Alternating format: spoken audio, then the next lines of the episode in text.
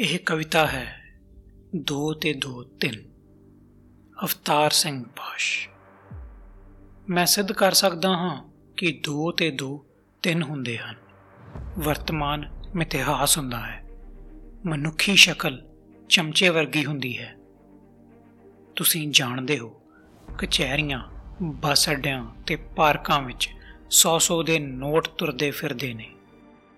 ਡਾਇਰੀਆਂ ਲਿਖਦੇ, ਤਸਵੀਰਾਂ ਲੈਂਦੇ ਤੇ ਰਿਪੋਰਟਾਂ ਭਰਦੇ ਹਨ।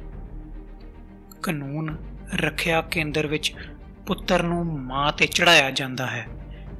ਖੇਤਾਂ ਵਿੱਚ ਡਾਕੂ ਦਿਹਾੜੀਆਂ ਤੇ ਕੰਮ ਕਰਦੇ ਹਨ। ਮੰਗਾ ਮੰਨੀਆਂ ਜਾਣ ਦਾ ਐਲਾਨ ਬੰਬਾਂ ਨਾਲ ਕੀਤਾ ਜਾਂਦਾ ਹੈ। ਆਪਣੇ ਲੋਕਾਂ ਦਾ ਪਿਆਰ ਦਾ ਅਰਥ ਦੁਸ਼ਮਣ ਦੇਸ਼ ਦੀ ਏਜੰਟੀ ਹੁੰਦਾ ਹੈ। ਅਤੇ ਵੱਧ ਤੋਂ ਵੱਧ ਗੱਦਾਰੀ ਦਾ ਤਮਗਾ ਵੱਡੇ ਤੋਂ ਵੱਡਾ ਰੁਤਬਾ ਵੀ ਹੋ ਸਕਦੀ ਹੈ। ਤਾਂ ਦੋ ਤੇ ਦੋ ਤਿੰਨ ਵੀ ਹੋ ਸਕਦੇ ਹਨ। ਵਰਤਮਾਨ ਮਿਥਿਹਾਸ ਹੋ ਸਕਦਾ ਹੈ। ਮਨੁੱਖੀ ਸ਼ਕਲ ਵੀ ਚਮਚੇ ਵਰਗੀ ਹੋ ਸਕਦੀ ਹੈ।